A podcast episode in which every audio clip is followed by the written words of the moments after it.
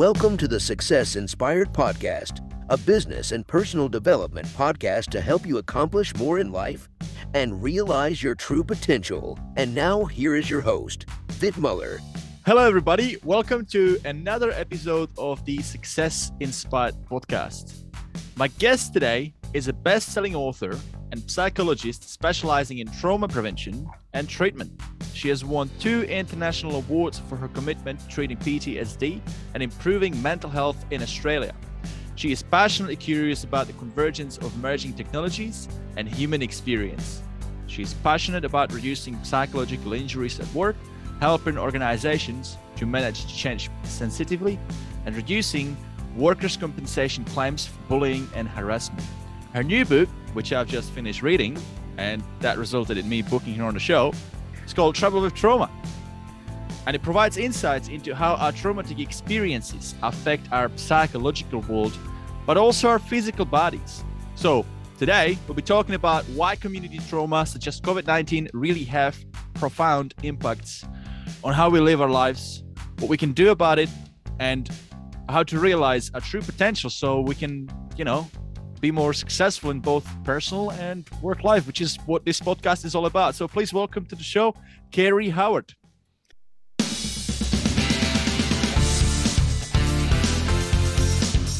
Thanks, Viv. I don't think I've ever heard anybody introduce trauma with such excitement. so thanks. Makes it nice, actually. Yeah, well, I am excited because look, I've just finished reading your book, and and you know, it's I, I, I honestly I haven't really like self study much about psychology myself. You know, I'm a dude, right? So it's kind of like one of those things, right? But but I've just finished reading it, and it's actually it's actually a great book. so I'm very excited to talk about you, uh, you know, to interview you about about this topic and and get the listeners to to find out more about what you do because I think a lot of people need to hear it. I think it's useful, isn't it? Because you just said it yourself. You know, you're a dude. You wouldn't have thought that you would read such a book or that you even needed to understand it. I mean, before you picked it up, would you have thought that, you know, trauma was something you needed to understand?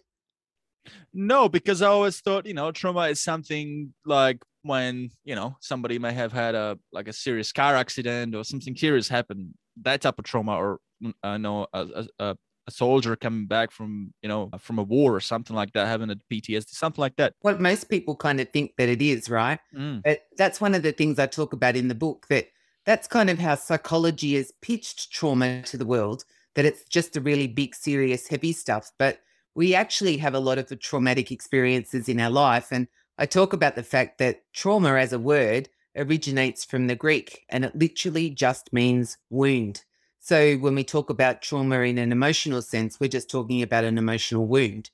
So we get lots of those in our life, right? What are some of the impacts that people might not realize as a result of having these?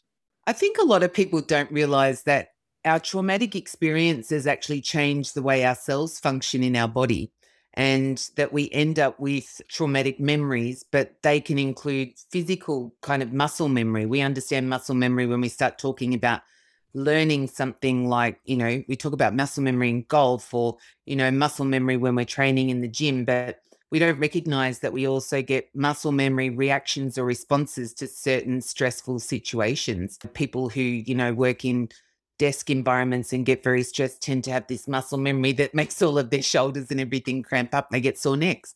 Um, so a lot of people don't realize that trauma also impacts our physiological body in lots of ways as well as our psychological responses.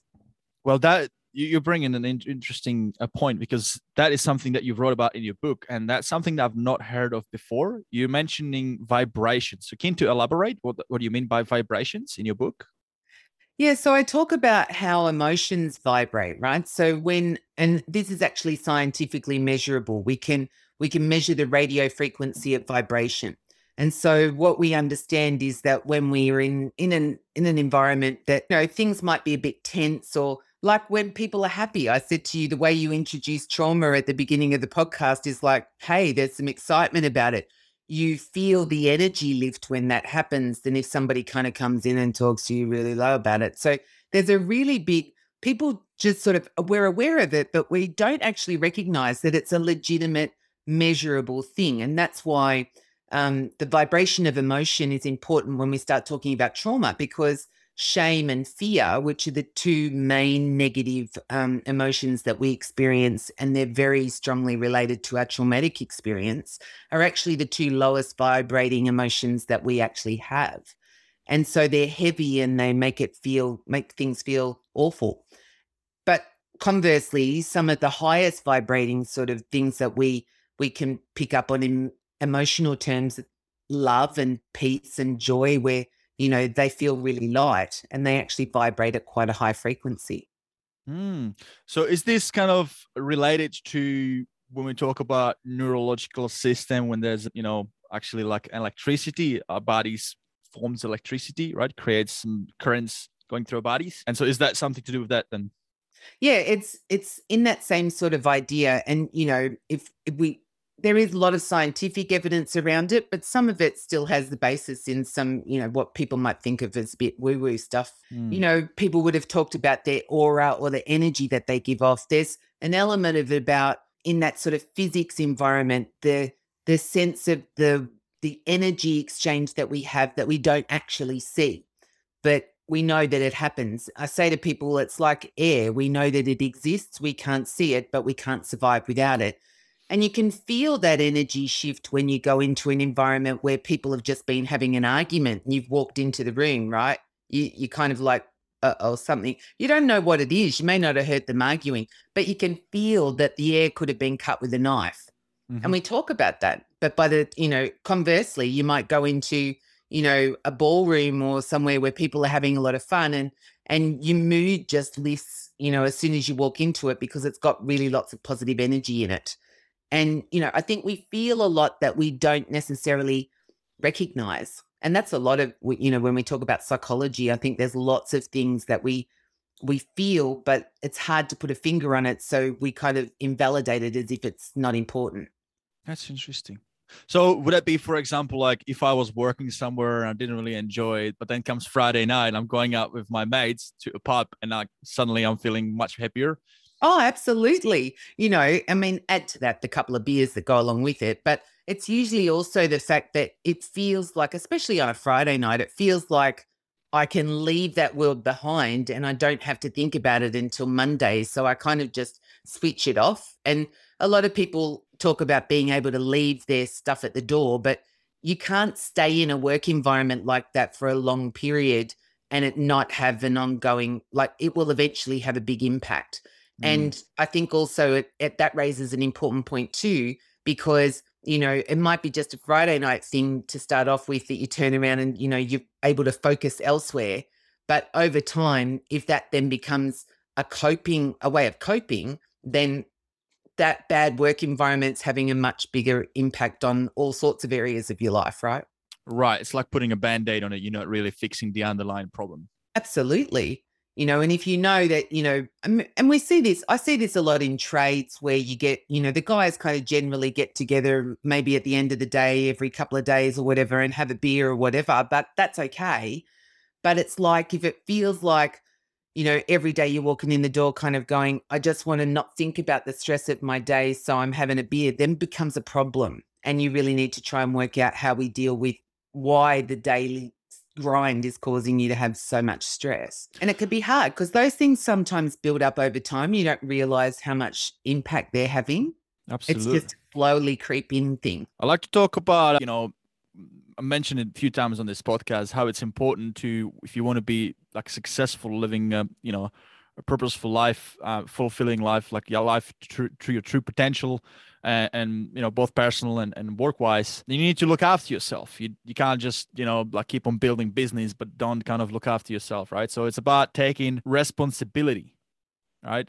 And yeah. and and so if we talk about like what you mentioned you know if you're in the environment you could have the escape mechanism friday night you go out for bees and kind of blame the environment during the work week that makes you feel this way or that way but ultimately, we really need to be more responsible over our own feelings, right? Do you have any tips on how we can go about doing that?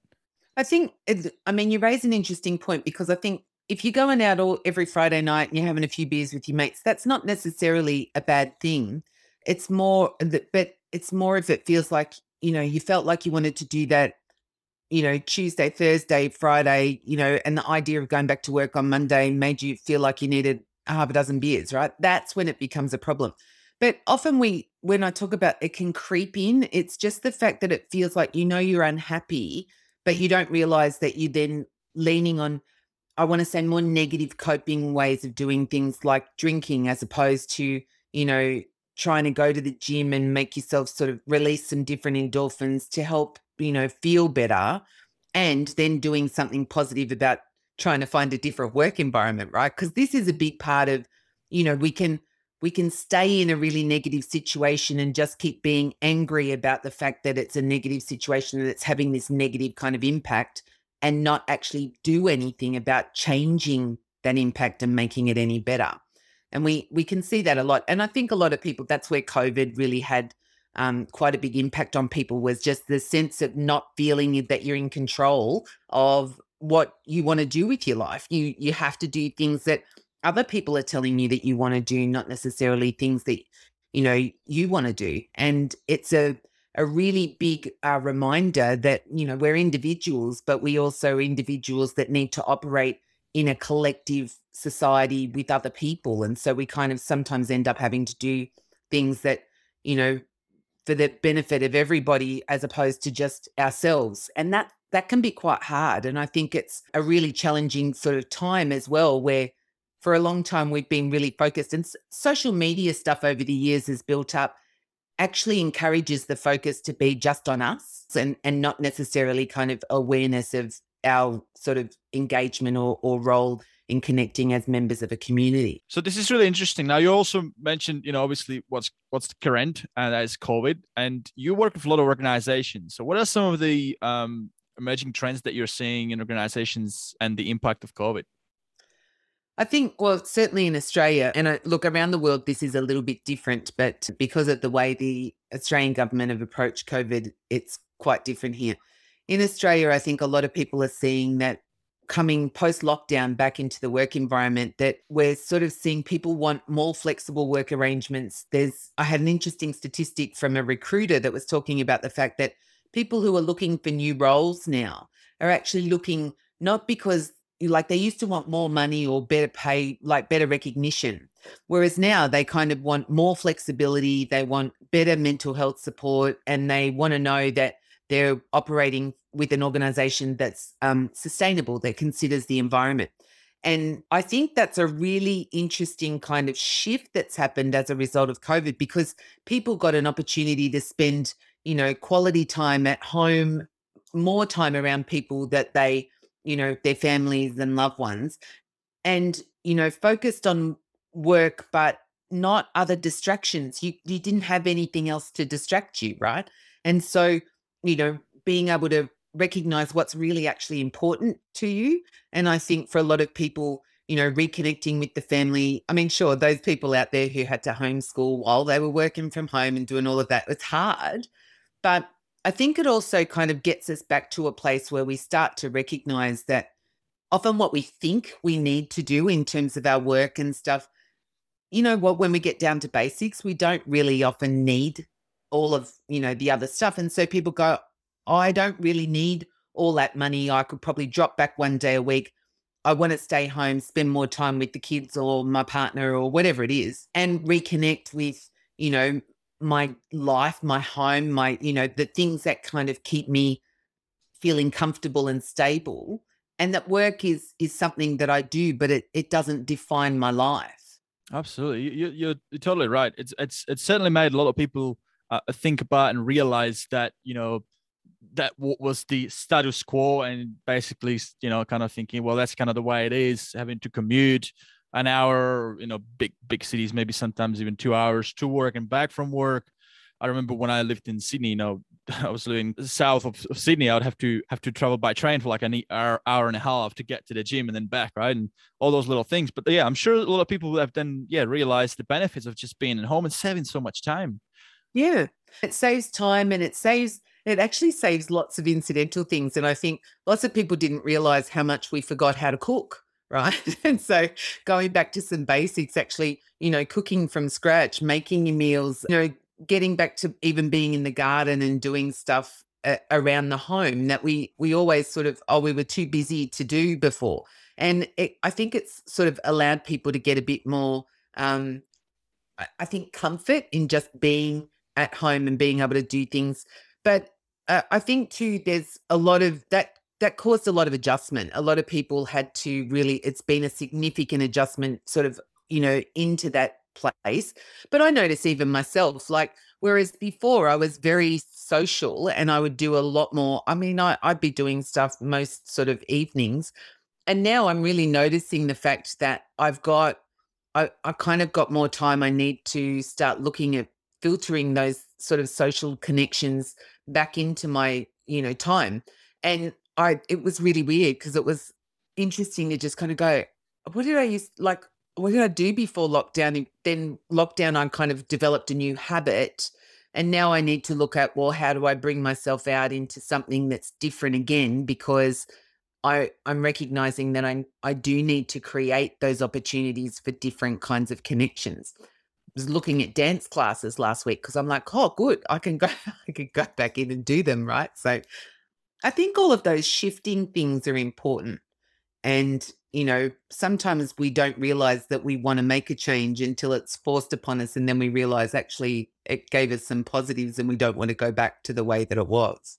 That's right. Sometimes it can cause anxiety, right? Because going back to maybe the way that was that you didn't maybe enjoy, you know, being in that situation. Now you have to kind of go back, whether it's, you know, um, a young kid going back to school where maybe they've been bullied and now they've got all this anxiety about coming back, or it's somebody working somewhere that they've been really enjoying it just working from home and now again they have to go back to the office right so i think a lot of organizations are seeing those changes but and and i think there's pros and cons on both sides and and i think the most important thing for a lot of organizations coming back into it and for us as individuals is to recognize that it can't all be one way and it's really important that it it isn't left to be one way. I often say to people in organizations, you will have people who will feel that they can function more effectively and be more productive at home, but they won't continue to be more productive at home if they're doing it all the time. We kind of have to have some balance in there because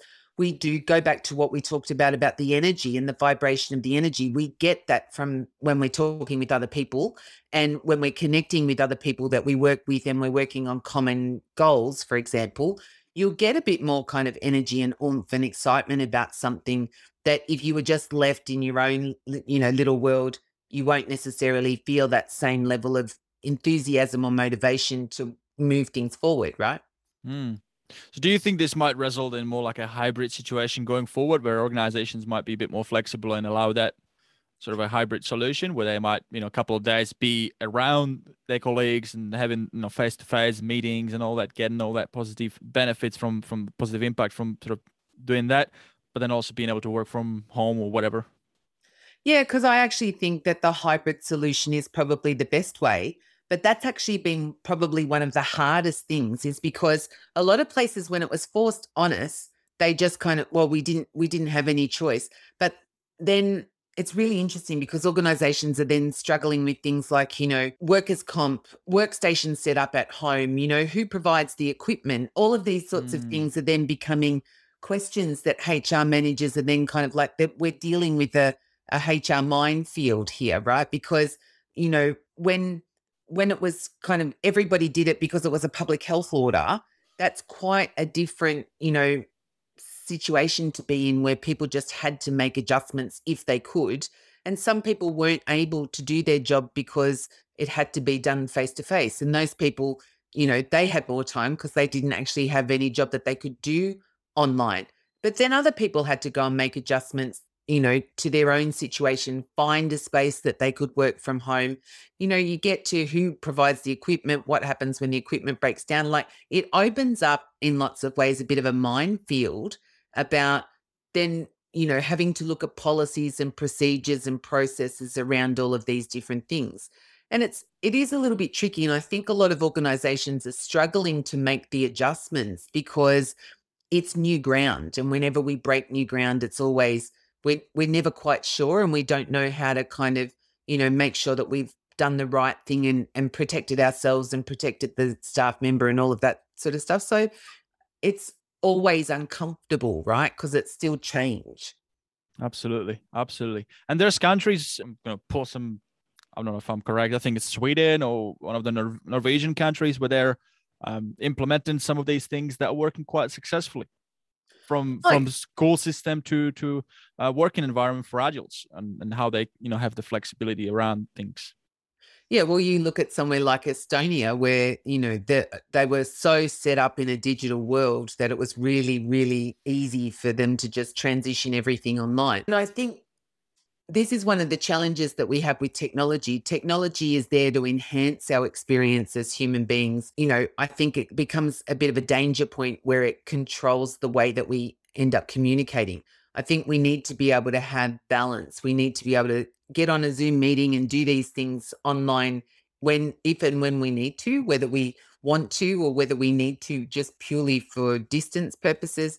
And working out what's as effective online is quite important. I mean, we've done that in the therapeutic space, but there is an element too where you've got to sort of go when we and we saw this with COVID when we're doing it all the time and we're becoming like we only ever see people on the screen. There's other impacts that it has in terms of our health. You find people end up with more physical kind of challenges because they're not moving so much. Um, we've all had to get blue light glasses because we've all got to sit in front of bright lights while we're talking to people. Talking online to people and watching a screen and being in front of that sort of screen constantly all day is tiring and we have to set up different things about how we move our body and stuff because you know as well as i do it's really easy to end up just getting stuck to your desk and you you know before you know it it's four o'clock and you haven't had lunch right Hundred percent, and and then your performance goes down, and you might just keep on trying like get get more done, but you're not really uh, performing that well. So no it's not and and this is actually one of the other things that i talk to people about a lot it's actually as important to factor in that downtime right on a regular basis to help your brain actually refresh. I was watching an interesting thing on SBS the other week about sleep, and they were talking about, you know, when you want to um, reinvigorate, that rather than just having the coffee and then expecting it to do it, you drink the coffee, have a 15 minute power nap, and by the time the caffeine kicks in and you've had your little down, your brain turn off, you kind of come back in and it's all you know all all blazing saddles right and Huh. that's an interesting one because it's it's remembering that sometimes you know we need to just allow the brain that little bit of a, a reboot right that it's kind of got stuck because we we think we can't leave because we've got so much to do but we we so overwhelmed in that that we don't actually we can't get focused and so the best point in that is to get up walk away have a walk around the block get some fresh air you know, go and stand in the sun. Like just it's that recharge, like reset. So it's a it's a challenging thing to manage on your own too, though, right? Like I don't know about you. I've had things like stretch break and informing things to tell me to get up move around, and they go off, and I ignore them. Yeah, it's so easy to fell fell into the into the trap of thinking I'll just hustle, just go through it, just get it done, like go go hard or go home, kind of just just get more done. But you're totally right. It's it's it never works. It always goes to your detriment. comes All back it- to what you said about self management, right? So, you know, being aware of how you operate most effectively, like, you know, I know that I'm I'm pretty good at new like if I want to do innovative thinking stuff, I'm actually better off in the in the morning, you know. So when I've been writing, when I write books and stuff like that, I do most of my writing in the you know, in the afternoon I need to do the mundane things that don't require my creativity to be kicked in because otherwise it you know, I can't do it. So I've learnt that about myself over time.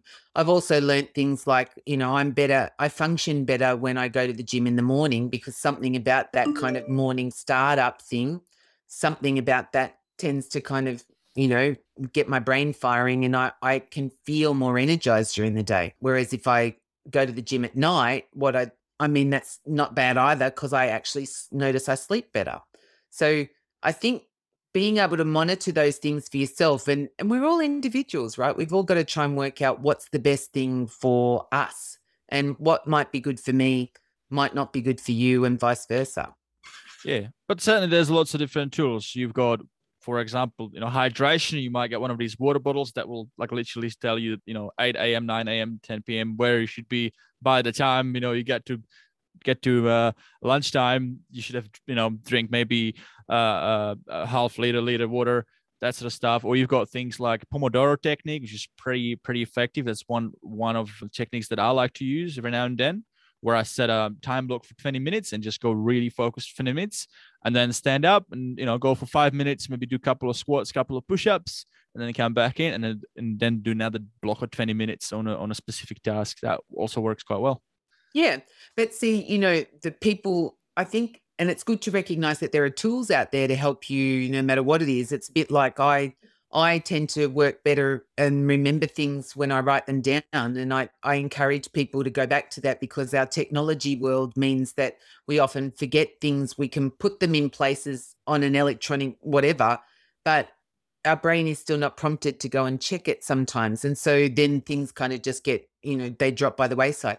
So it's working out what tools work best for you and then being able to utilize them. And like I said, what might work for one person won't be the same thing for somebody else. But often what happens is we, I think we get into, it's a bit like fashion. We get into trends or fads about, you know, what we should be doing. And yet I think the best thing that you can do is, you know, what you know works for you, but it can be hard for some people because they'll just tend to ignore things that they know that aren't working for them because they don't know how to fix them or resolve them. Mm, absolutely.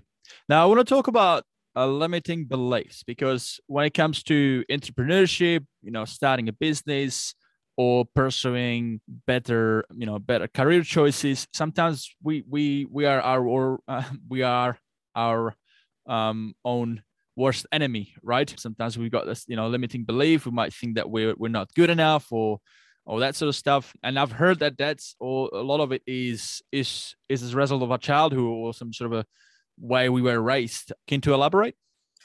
Yeah, well, in the book, I actually talk about the fact that, you know, all of our trauma experiences kind of layer, but they layer over the top of what we call a negative belief system. And, you know, primarily because of how we feel as young children, um, we tend to have what we call concrete thinking. So we take responsibility for things, even things that aren't really our fault, but we we're very black and white about it.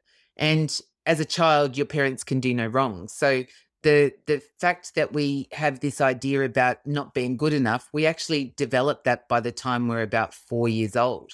And so then our experiences in our life just build up on that and we will develop other ones along the way, you know, feeling like I'm different or I don't belong or I'm unimportant, you know, then we get things that come up like in COVID. I'm not in control. I can't get what I want. Um, and these are all what we call negative cognitions or negative beliefs. So they're just the thoughts that we have. But, you know, when they start in your early childhood, they get a bit stuck in there and people just don't realize that there is an alternative way of thinking. And part of what we do in a therapeutic space is try and work through those negative beliefs so that we can resolve them and allow people to, you know, recognize much better when those, you know, that old chestnut kind of comes up and being able to rationally understand where it comes from and, you know, why it's not real in, in terms of it doesn't define you. And it's a bit of a process. I outline it in the book about our self management system and recognizing our different parts and why that makes it a framework that's really easy for us to follow to understand when we have an emotional reaction to something, maybe what we're reacting to, and then how to kind of move ourselves forward into a bit more of a rational approach where we can actually solve our way through any kind of problem, really. Absolutely, because I mean, when we're too emotional, that's what we're we are making stupid decisions, right? What a good example is when you get pissed off at someone and you got you're having a fight. It's so easy to say stupid things, or you know, and then realize later that's actually uh, wasn't nice, and and in retrospect, you know, you didn't need to say those things. So, but I think, and that's one of the awareness raising things, right? When we're angry, in particular, we tend to externalize it. We're not, and and I always say when we're angry and even when we're sad, same thing. But whenever we feel the emotion, it's a really good opportunity to kind of stop and go, this is my emotion. All right. Mm. What we mm. tend to do is go, that person made me angry. But actually, I'm feeling angry. that means I have to own the anger. Why am I feeling angry? I might be angry because they did something that made me feel a particular way. And that's why I'm angry because actually what I'm feeling is shame or fear, right? But the challenge of being an adult really is because we just react to the anger and we project it back onto that person because they've raised this negative feeling and we don't know what it is or how to deal with it. And that's a bit of a process. It takes time. It's part of our maturing process, but only if we've actually been given insight into the fact that, you know, we really need to stop when there's sort of any emotional experience that we've got and question ourselves about why we're feeling that way. Right, because this is going back to back to our early childhood about maybe some things that are triggering triggering our like early childhood memories or yeah, experiences, right? Yeah. We don't know what they are until we start trying to understand them. Mm. So how can one go about that? Because that seems, you know, not not like a very easy thing to do. No, and like to begin with, it it really isn't. To begin with, you're always going to be looking at it after the fact. But a lot of what happens is if we're not aware, we will get angry and we would explode about something, and then we get then we turn that anger into ourselves for being a horrible person and behaving that way. Instead of so we're just still in this outward. I talk about that blame. It's the blame stuff, and we put it out and then we turn it back in. But in sometimes like then when you recognize that anger is a bit of a problem we have to be able to stop and go the only reason we get angry is because somebody has done something that's actually triggered a negative feeling within us that's shame or fear related. And that's your opportunity when you when you can right? Because not to begin with a lot of people can't do it. They react before they stop and think about what's happening. So it doesn't matter if you do it to begin with after the fact but you need to kind of recognize when the anger comes up before we just react and do whatever it is that we might do. It's that's the kind of red flag moment to go, oh, there's that feeling. Hang on, what just happened that I'm angry about? Before we become a bit more self aware, we often just react and we're eh, on the attack before we stop and really have time to look at what's going on with us. And that's just a, it's the way we've learned to cope with things. So as we develop that more emotional maturity, being able to sort of stop and reflect. Now, some people they'll stop and reflect, but they won't necessarily be able to unpack it fully. And that's where therapy kind of comes in because you can you can work with a therapist and maybe unpack that a bit more. Mm-hmm. Or, you know, just that ability to stop and think about it a bit more before reacting might be enough for some people to start to be able to put some change processes in place that mean that they can stop themselves at the red flag and kind of go, oh, this is me. This is, you know, I'm reacting to this. And then they're not actually externalizing their emotion. So it's a learning process, right? I mean, it's like anything in life. I don't think we just instantly know how to do something. It's a bit of trial and error. And, and you need to be supported in that. Hundred percent. This is certainly important because we, when at the end of the day, we, we want to like we want more in life. We want to be living healthier, happier lives, right? And let's say, as an example, that might be one to to have a successful business. Well, if you want to have a successful business, you can't do it on your own. So that means you need to collaborate with other people. And so if you if you if you could improve the way how you keep yourself in check and how you're being a bit more rational around your own feelings and emotions and how you deal with it then you can you you can be a better leader and and if the people that you're working with could act the same then the whole blaming and you know being sort of a reactive and you know not really being solution sorry problem solving minded is not really there right no and i think i mean you raise an important point because you're talking about you know how do you become successful and successful in business i often like to then go back to why success in business is important to you. Mm. because often you know we go into business and and success is different for different people. You know for some people they want to make more money because then they feel like they'll prove themselves to all of the kids that gave them a hard time in primary school right? Now that's just re- again a reaction to something else. And i think we need to recognize what drives or motivates us because you know as entrepreneurs in particular you'll come up with different ideas for things and your your rationale or the reason to keep you moving forward is always going to be different.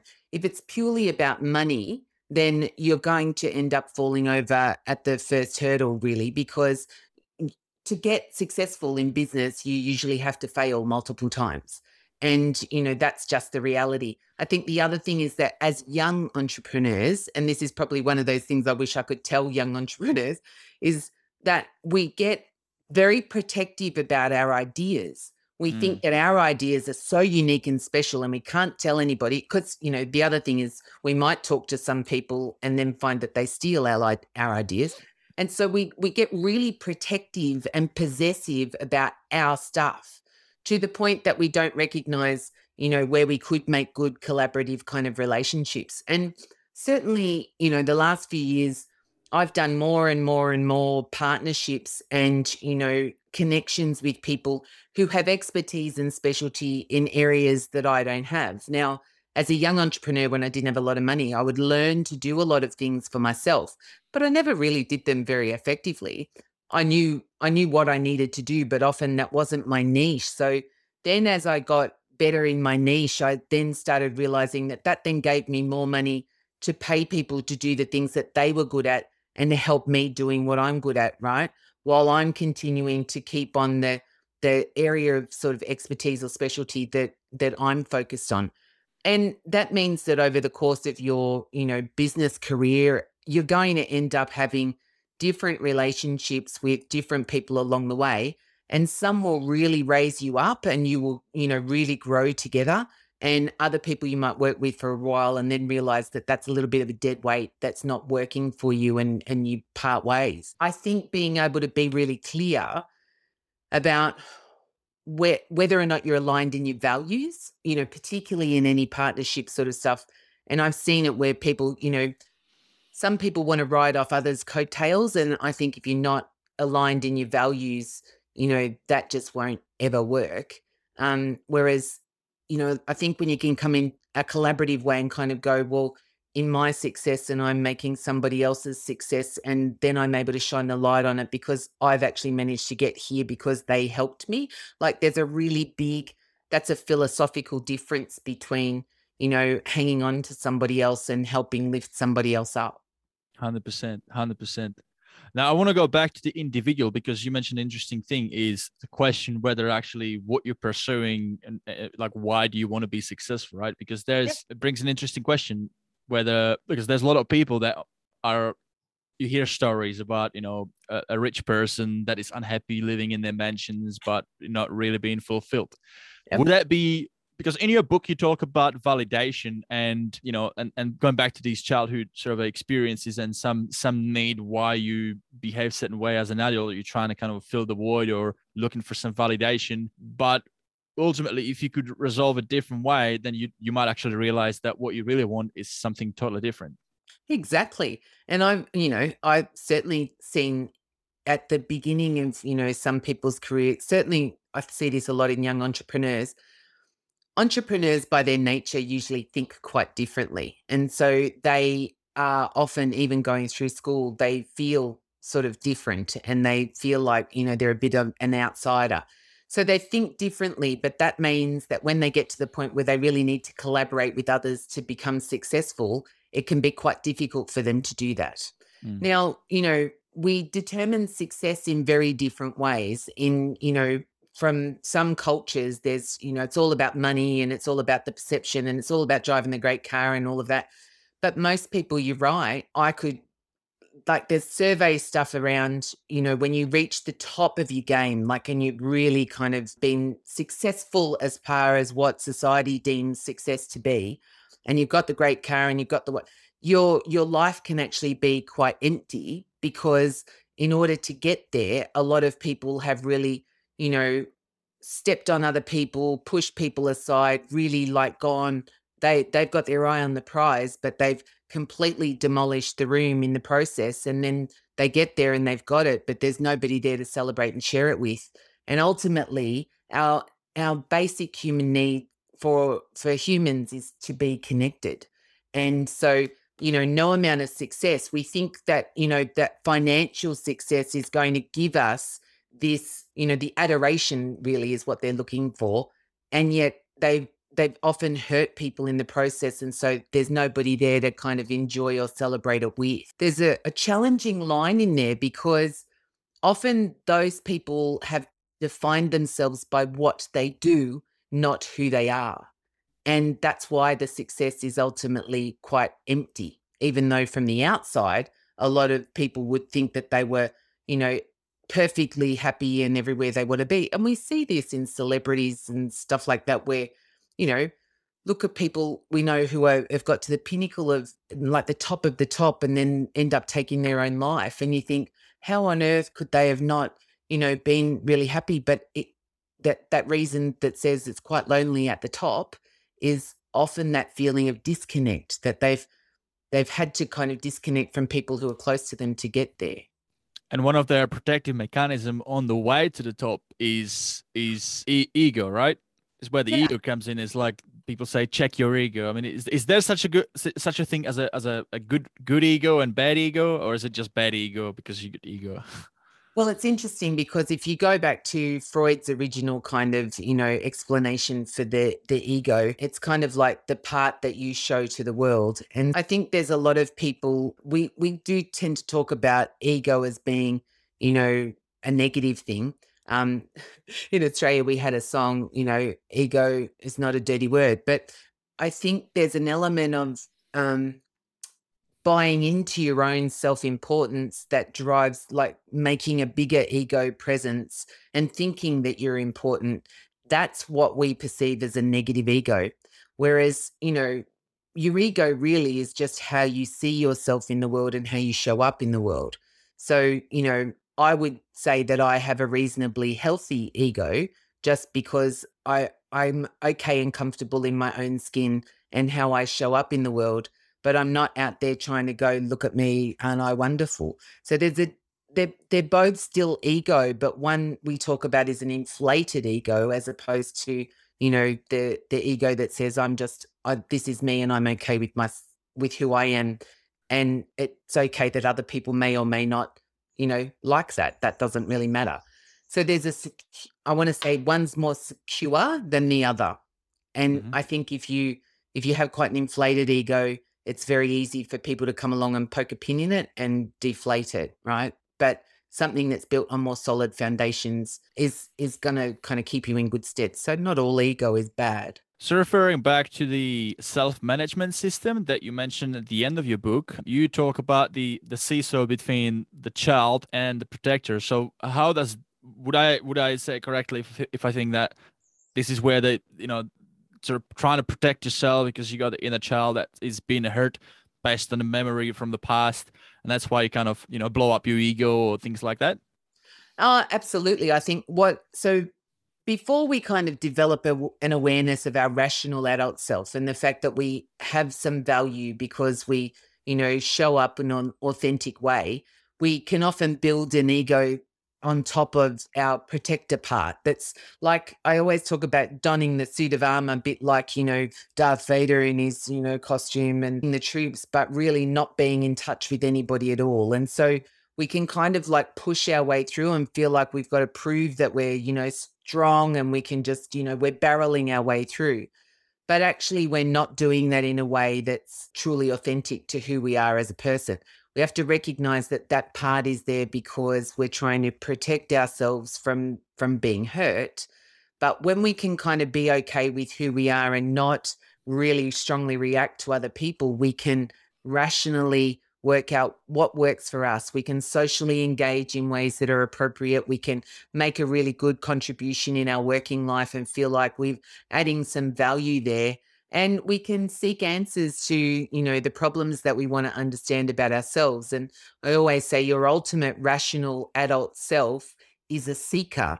It's a part of you that really wants to understand you know what is my not just what's the meaning of life but what's my purpose here and and how do i make a really effective contribution that means that i you know leave a lasting legacy that that isn't just about money or or you know some pseudo of fame it's about you know something that really helped humanity to improve or, or something that was more sort of significant. And for Mm. some people, that's a really big driving force. And for other people, you know, that's a bonus. Mm. Now, the other really interesting thing that you mentioned in the book is that uh, the our inner child that we all apparently have, which is really interesting, is actually our our true leader. Do you- what do you mean by that? And I I I I I know what you mean by that, but for the listeners, Yeah, sure. So, because going back to what I said earlier about, you know, when we're children, by the age of four, we've got this very clear awareness in concrete thinking. But four is actually the first time that you start to realize that you are not just an extension of your parents. And more than that, that your parents and the people around you don't know what you're thinking inside your head unless you tell them. And I always love it because I say you can see when a person tr- becomes truly an individual is because a child will come to you and say, I've got a secret. And when they've got a secret, that's when they know that they can think something in their head that you don't know unless they tell them.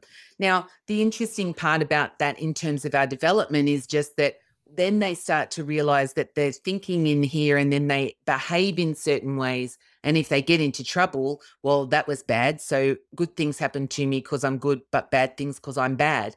And it's like this whole of person thing. It's not just my action, it's me. And so that concrete thinking is what sets up the structure around the not feeling good enough and, you know, forever getting into trouble. And then we take that and we progress with that through our lives.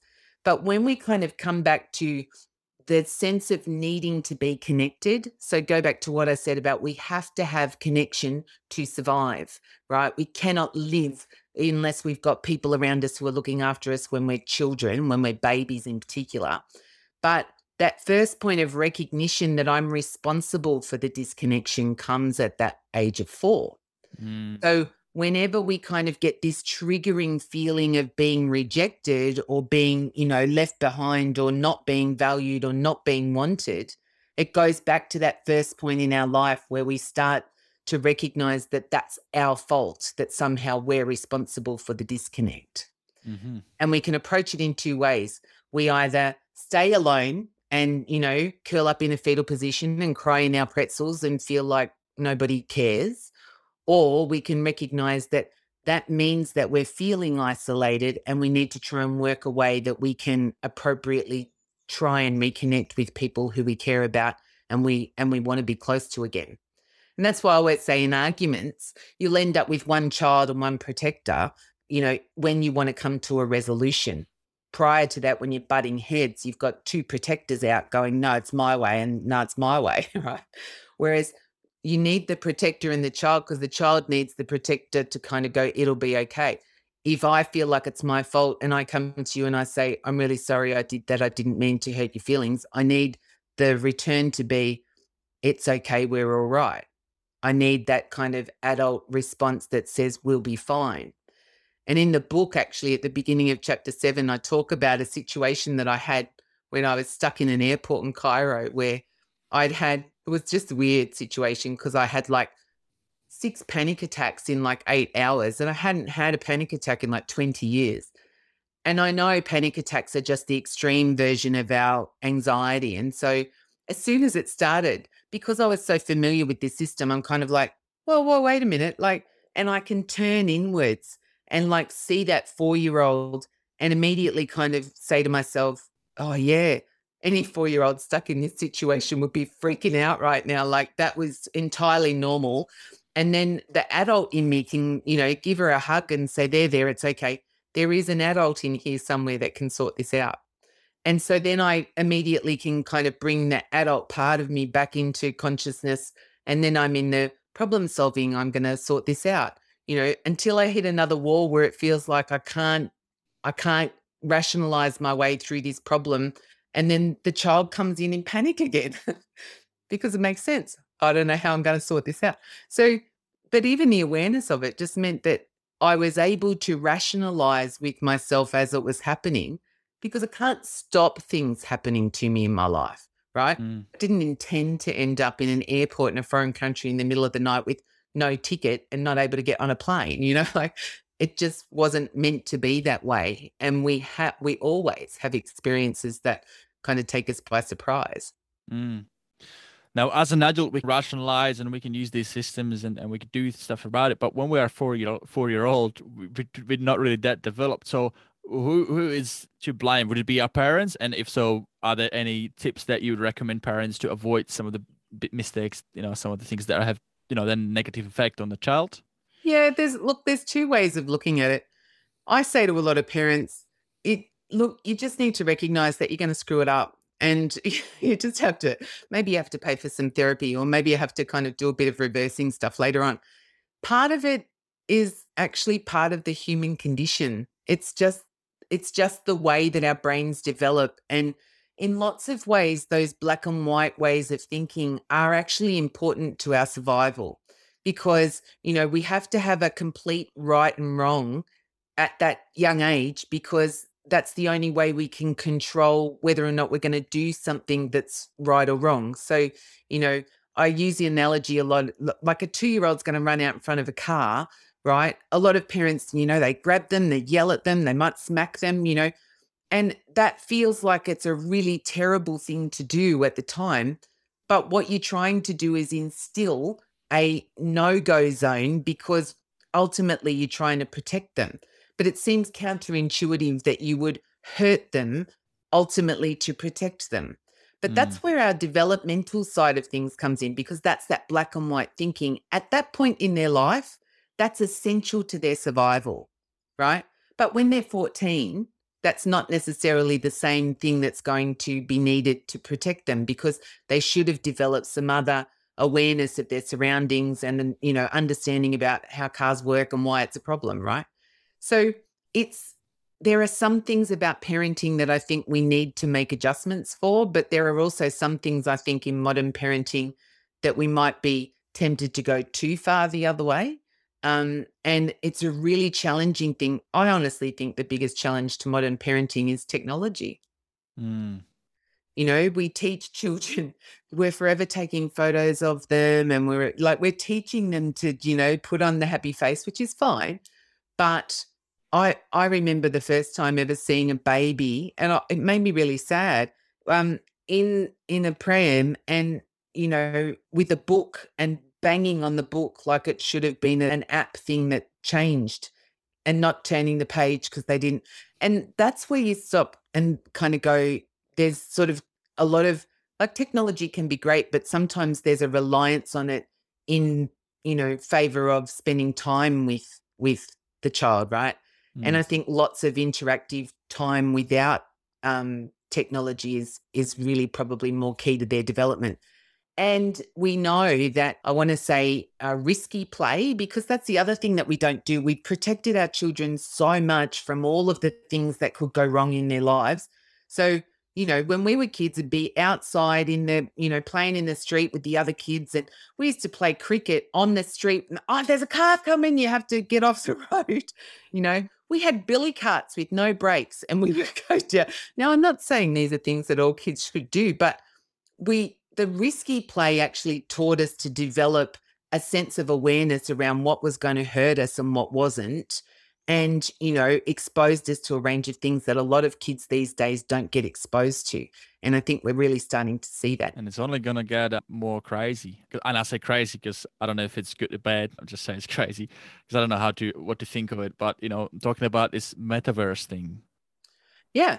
Right? Like imagine like and that and this is no this is no longer sci-fi this technology is out there now now they finally sort of get into a point where it's going to become mainstream and facebook's all on it right? And so w- what is the future going to look like where kids going to have this headset? They're going to live in this virtual world where they'll rationalize it as it's a safe because it's not real and then they'll they'll never really sort of have those experiences like you just said. And so well it's really interesting because what we know about virtual reality is that our brains respond to it as if it's real.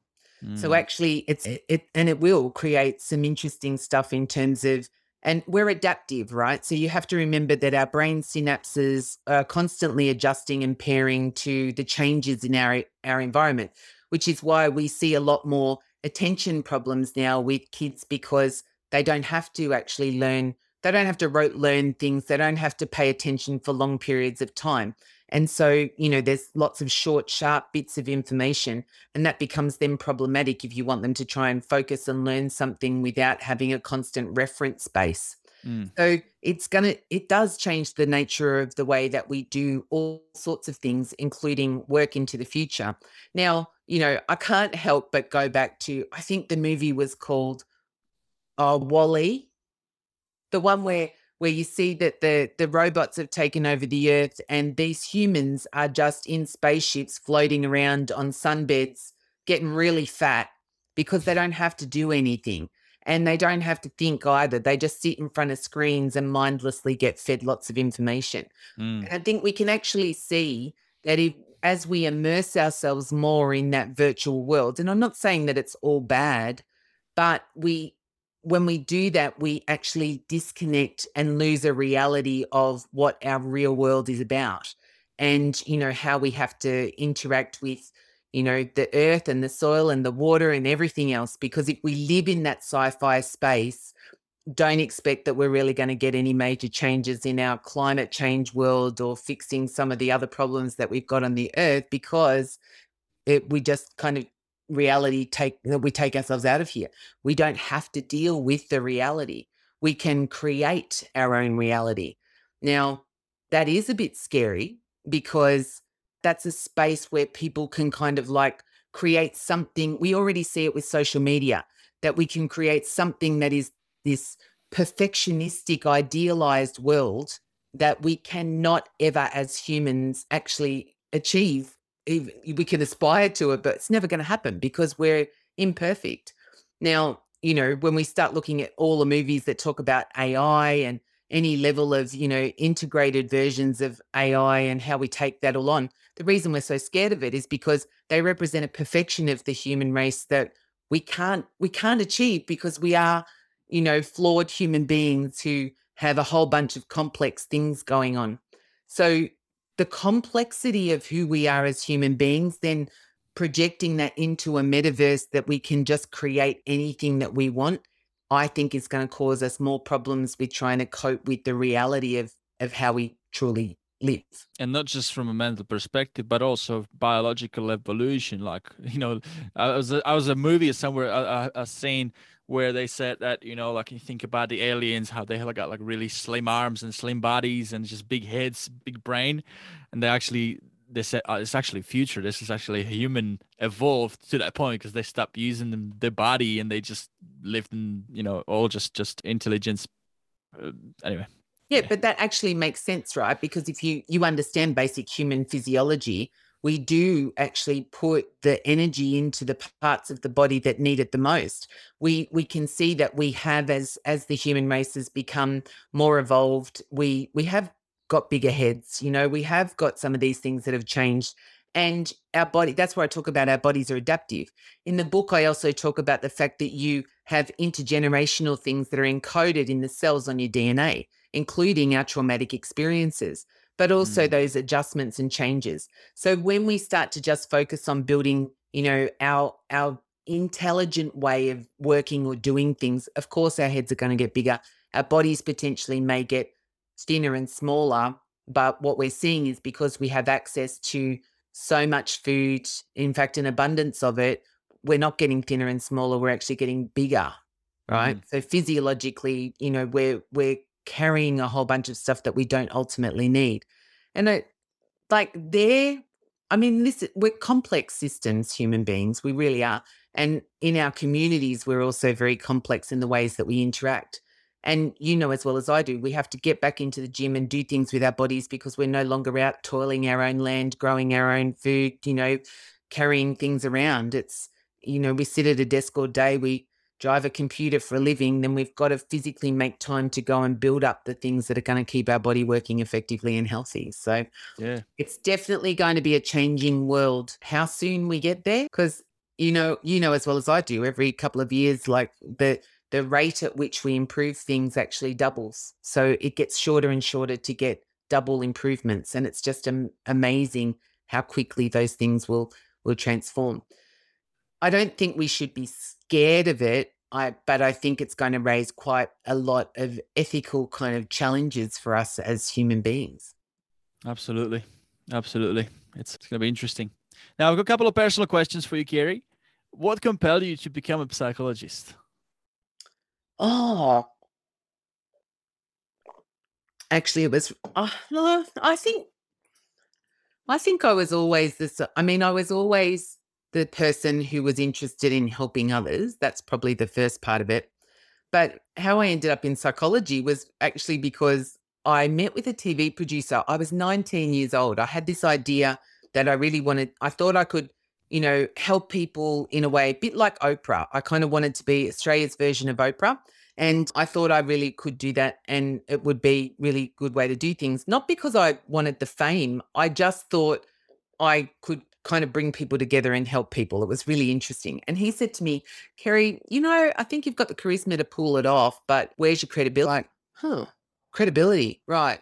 So I needed some, you know, rubber stamp piece of paper, some medal to pin on my chest to tell people that I was, you know, that I had credibility or validity to be able to talk to people about their, you know, their challenges in life. And yet I would honestly say that even though absolutely I have learned a lot over my career and I've, you know, written a lot about the things that I've learned and I've had lots of experiences, but I think my general human nature of wanting to help others has actually been the same from, you know, all the way through my life. I think that was almost part of, you know, how I was born, that that's part of what I was meant to be here to do. That's part of my life purpose. So the the getting the validation though, interestingly made me feel then that I was put into a place where I then couldn't do to not to the extent that I wanted to, the things that I really felt I I needed to, because I was then put into this, you know, framework or structure of a regulatory kind of process that that made me feel like I was, you know, gagged and couldn't actually talk as openly about things. You know, I couldn't share what I really thought or felt about things. Mm-hmm. And that's a really interesting kind of process because that's how it works in Australia. It's not how it works in other countries. And so I think the focus on really helping people. That was the first thing. And then the second thing was that I was a year into my degree. I went back as a mature student and I got hit by a bus as a pedestrian. And I suffered post traumatic stress and I had secondary depression. And I'd always been a very, you know, probably quite a driven A type personality. I felt like I'd lost my personality. I felt like I didn't know who I was and I didn't really feel like I had any motivation or energy to move forward. And thankfully for me, I recognized that and I reached out and I got different sort of support. And, you know, I did things that other people, you know, may not have done, but I did what I felt was right for me. And I was able to get things, you know, back on track. And I remember starting to then feel like I found my personality again and I could move things forward. And, you know, but then that really led me on that journey of understanding that no matter how bad things get, that we always can, you know, pick ourselves up, dust ourselves off, and it might be slow for a bit, but we can move ourselves forward and, you know, get back on the path of where we need to be. But also that that path doesn't necessarily need to be one path. I often talk about the fact that, you know, we're like a tree that we might have this idea about where we want to go, but when we get into our later life, we might branch off into all sorts of different areas and and it's not just one, you know, one idea about where we thought we should end up, you know. That's the difference between a pine tree and, you know, a eucalypt or an oak. Absolutely. Look, and I think this this is an important message, even for the guys, uh, you know, for for you, for those for those of you guys listening. You know, like I mean, we all want to pursue, you know, some some level of success in one way, shape, or form, and and it's okay to pivot. It's okay yeah. to change change direction, do something different. Whether yeah, it's and- change changing career, changing, you know, starting Absolutely. a business, business not working out. Okay, yep. just wrap it up, try something different. And actually, it takes more guts to pivot than it does to just keep on keeping on feeling like you're not doing well and failing at things. You know, that's probably one of the things I've learned the most over my over my entrepreneurial career certainly is that you know, sometimes where we think we should do something one particular way, that there's always another way. And being open to, you know, other people's ideas and thoughts, you should take them on, but you only need to keep what what truly rests well with you. And also coming back and realigning constantly with your sense of purpose Because if you can align with your purpose and what you feel like you're here to do, you will wake up every day full of awesome and life will be easy to be able to go and do the work that you really, you know, need to do.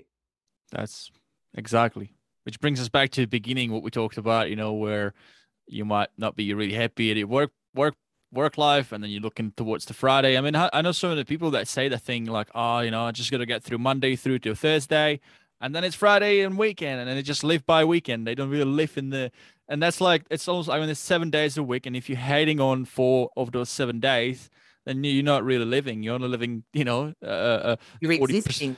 Yeah. Right. And mm. look, some people, and and this is a, an important thing, I think. Some people choose to they live to like they live to work.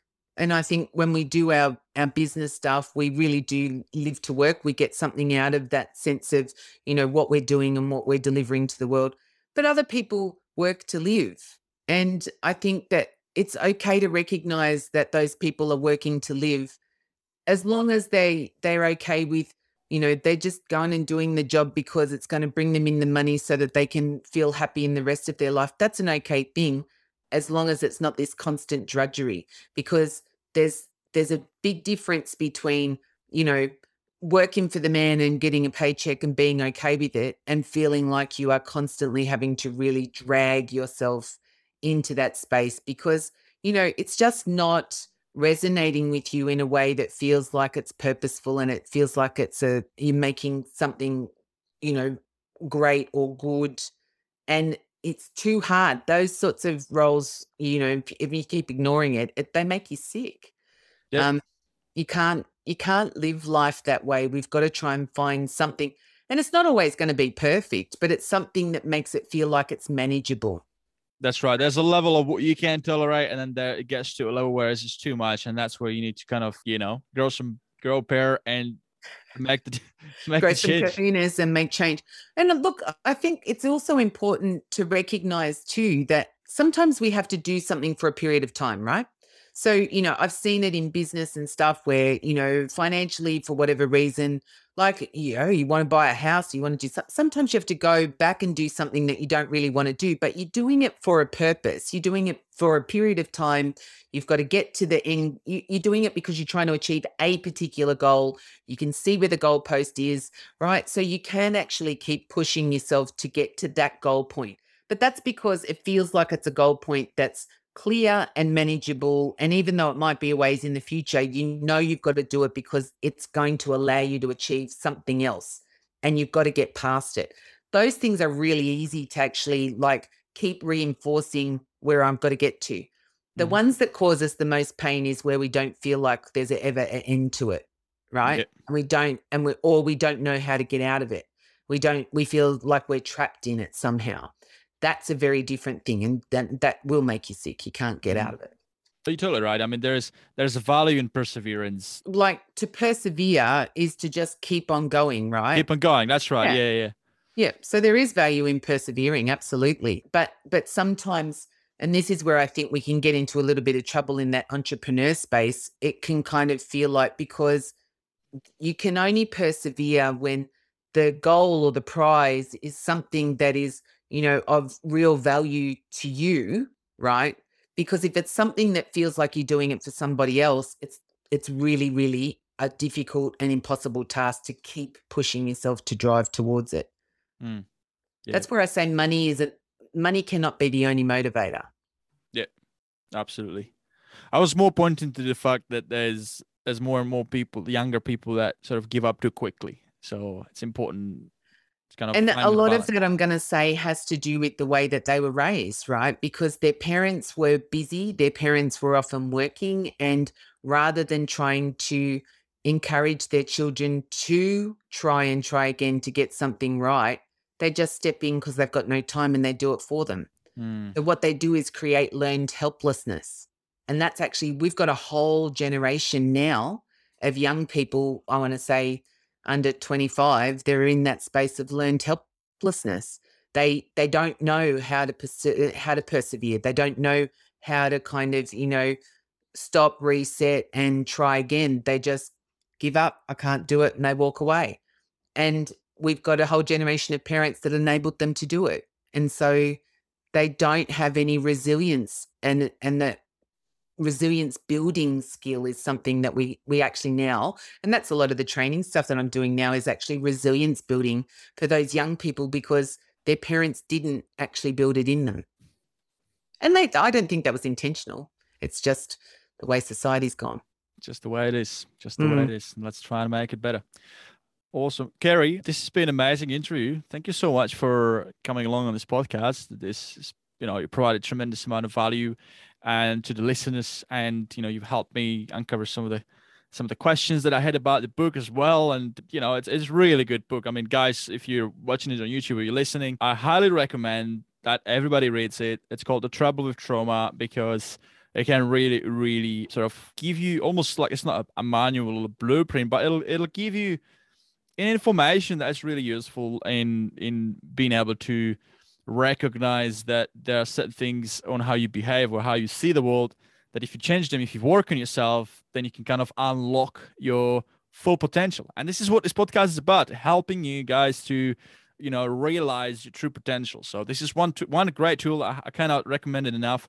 It's called uh, the trouble with trauma written by Kerry howard. It's available on amazon. Definitely go and get it because it's a it's a game changer now kerry on a parting piece of um, advice here what are the top three things you'd like our listeners to walk away with after listening to this interview i think it's probably the recognition that human beings life throws us curveballs and we just have to learn to duck and weave and recognize that we get hit sometimes. I think it's also recognizing that as human beings, we think that we're very unique individuals, but we have consistent and reliable ways of reacting and responding. And when we understand that, we can fix that for ourselves and and show up in a different way.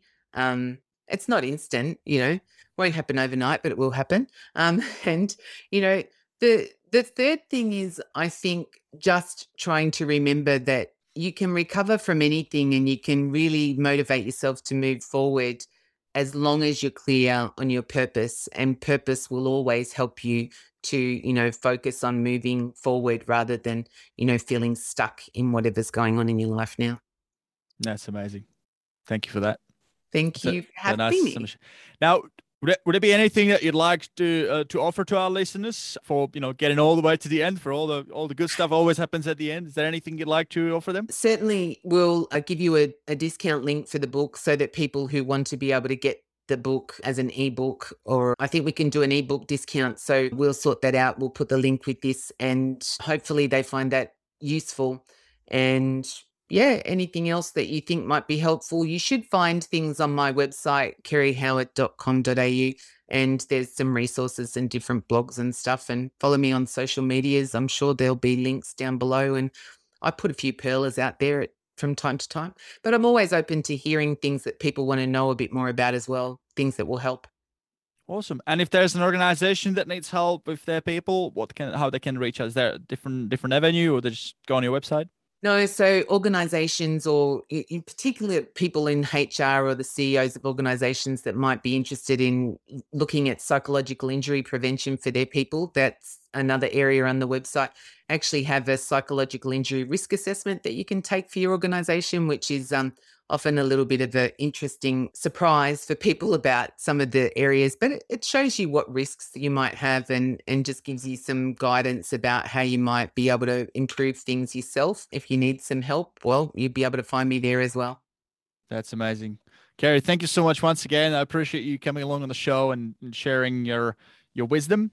Um, thank you guys for listening to today's episode on the Success Inspired podcast. If you've enjoyed this interview, then please share it with your mates that you think would also benefit from listening. Show notes, links, and extra tips to help you accomplish more in life and realize your true potential. Please go to successinspiredpodcast.com. That's successinspiredpodcast.com. Once again, Kerry, guys, everybody, thank you and have a great rest of your day, everybody. Thanks, Pete.